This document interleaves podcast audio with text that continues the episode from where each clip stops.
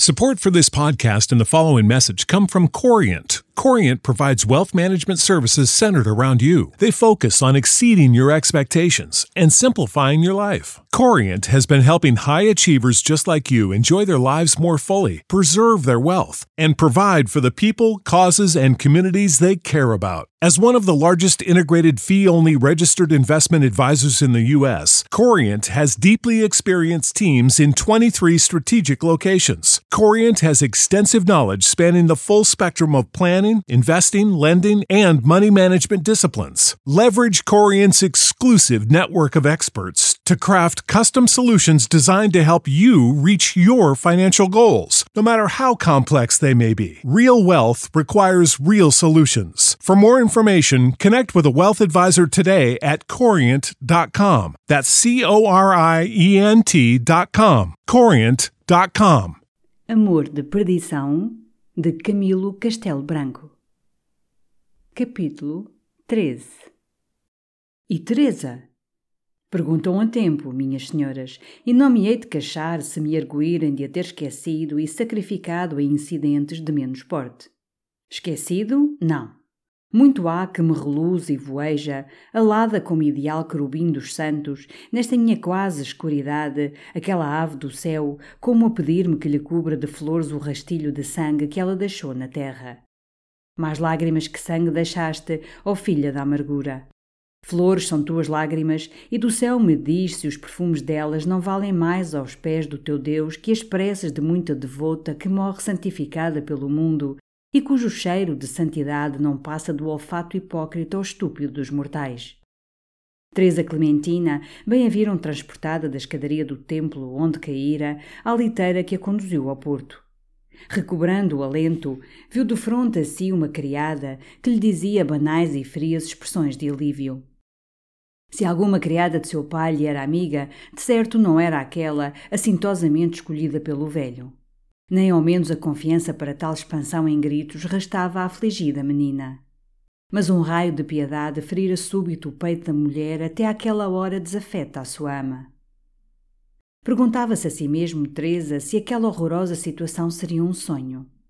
Sentia-se de novo falecer de forças e voltava à vida, acudida pela consciência da sua desgraça.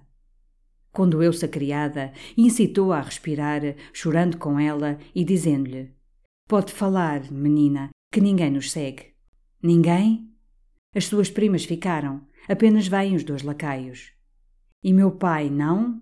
Não, Fidalga, pode chorar e falar à sua vontade. Eu vou para o Porto. Vamos, sim, minha senhora.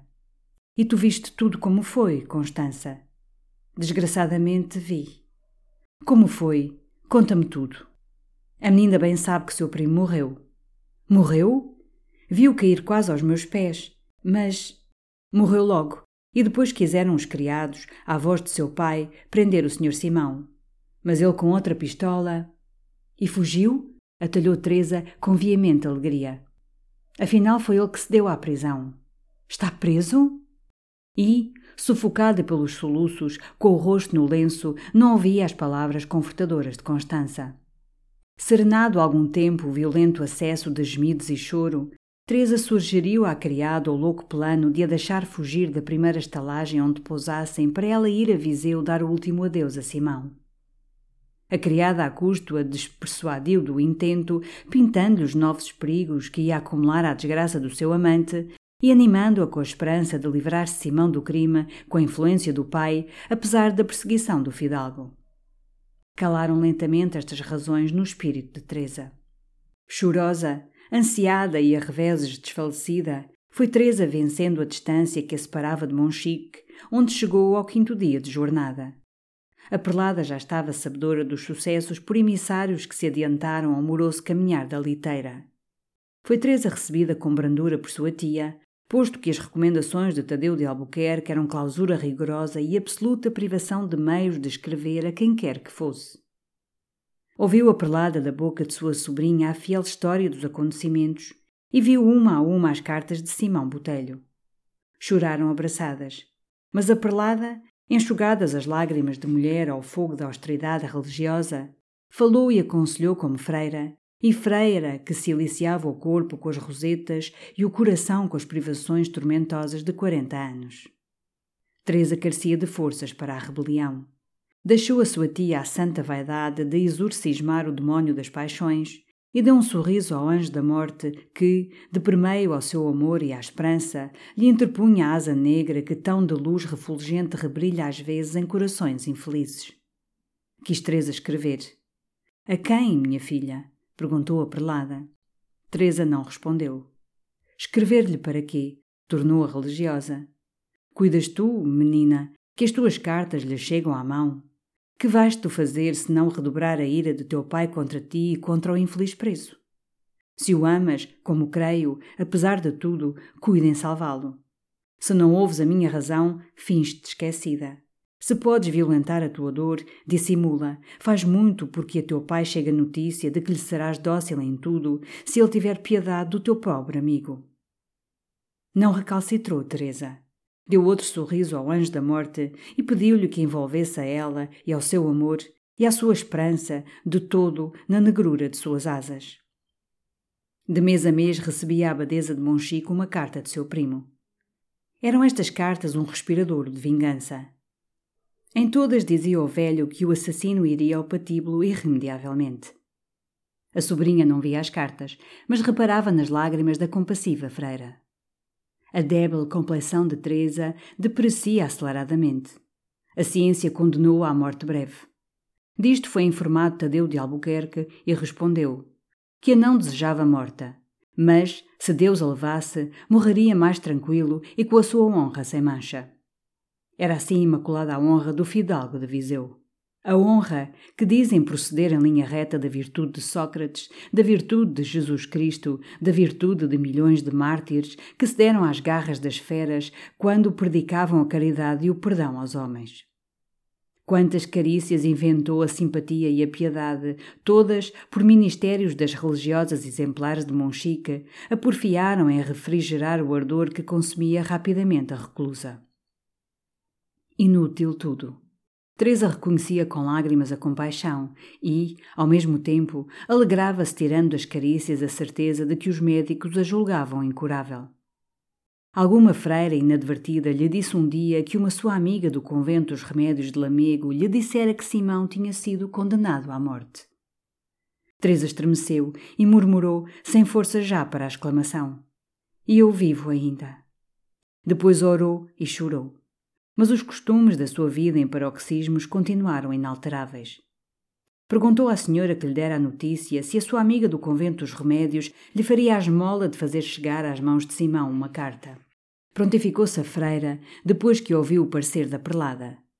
Entendeu esta religiosa que o derradeiro colóquio entre dois moribundos não podia danificá-los na vida temporal nem na vida eterna. Esta é a carta que leu Simão quinze dias depois do seu julgamento. Simão, meu esposo, sei tudo. Está conosco a morte. Olha que te escrevo sem lágrimas. A minha agonia começou há sete meses. Deus é bom, que me poupou ao crime. Ouvi a notícia da tua próxima morte, e então compreendi porque estou morrendo hora a hora. Aqui está o nosso fim, Simão. Olha as nossas esperanças. Quando tu me dizias os teus sonhos de felicidade, e eu te dizia os meus. Que mal fariam a Deus os nossos inocentes desejos? Porque não merecemos nós o que tanta gente tem? Assim acabaria tudo, Simão. Não posso crê-lo. A eternidade apresenta-se-me tenebrosa, porque a esperança era a luz que me guiava de ti para a fé.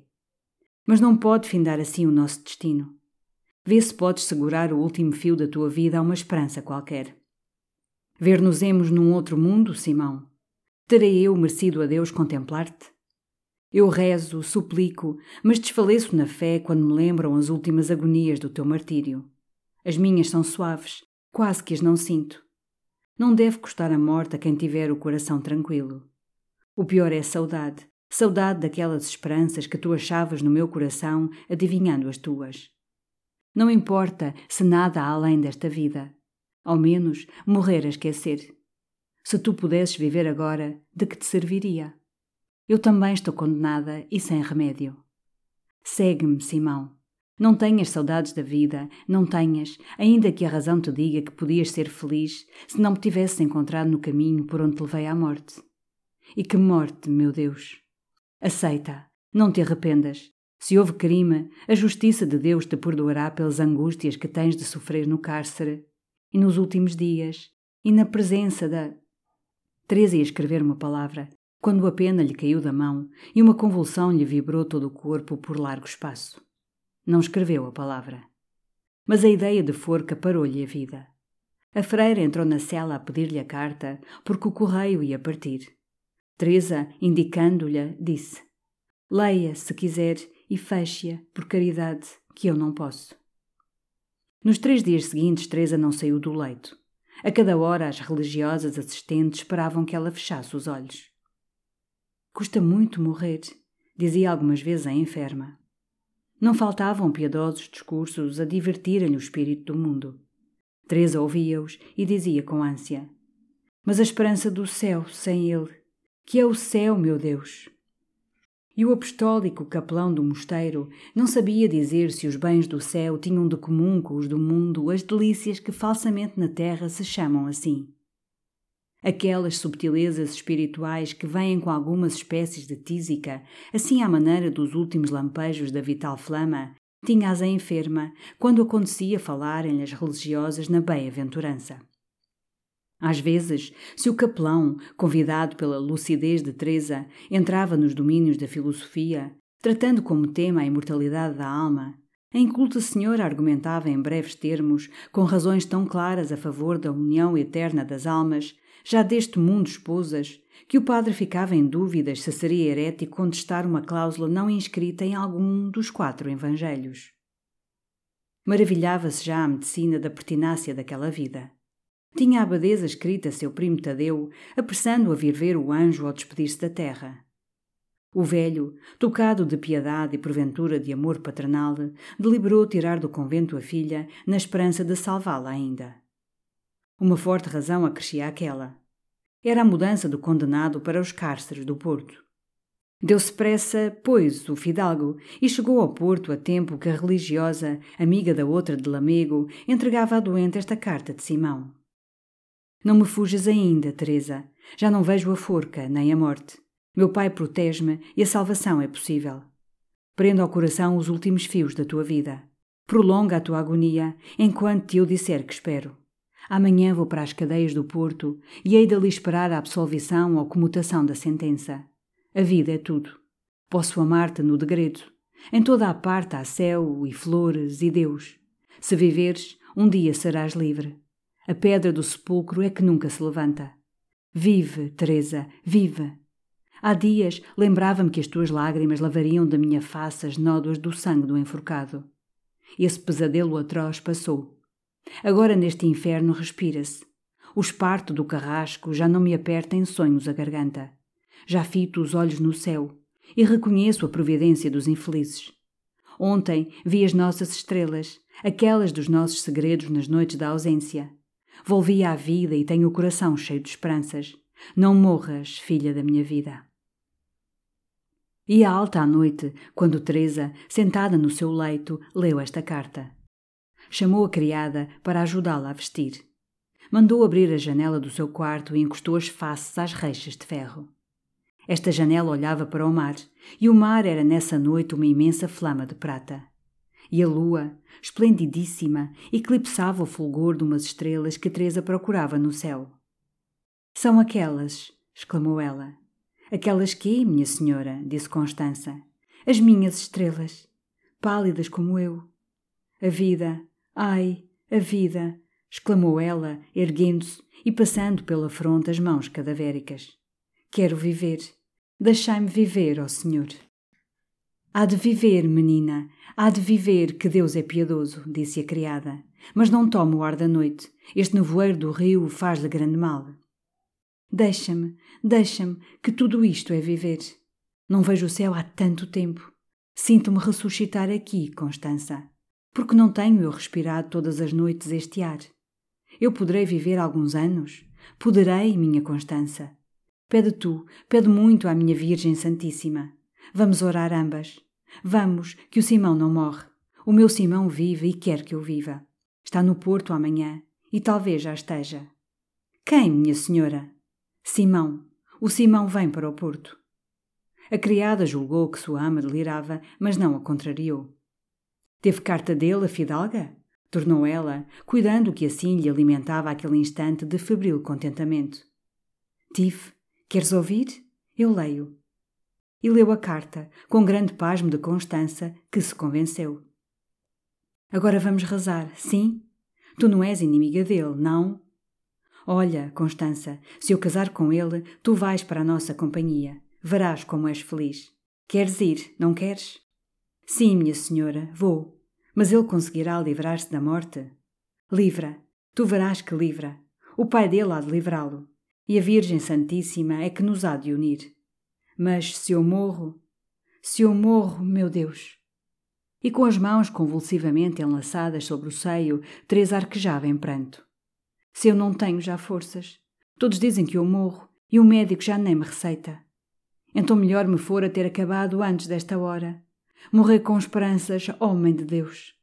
E ajoelhou ante o retábulo devoto que trouxera do seu quarto de Viseu, ao qual sua mãe e avó já tinham orado, e em cujo rosto compassivo os olhos das duas senhoras moribundas tinham apagado os seus últimos raios de luz.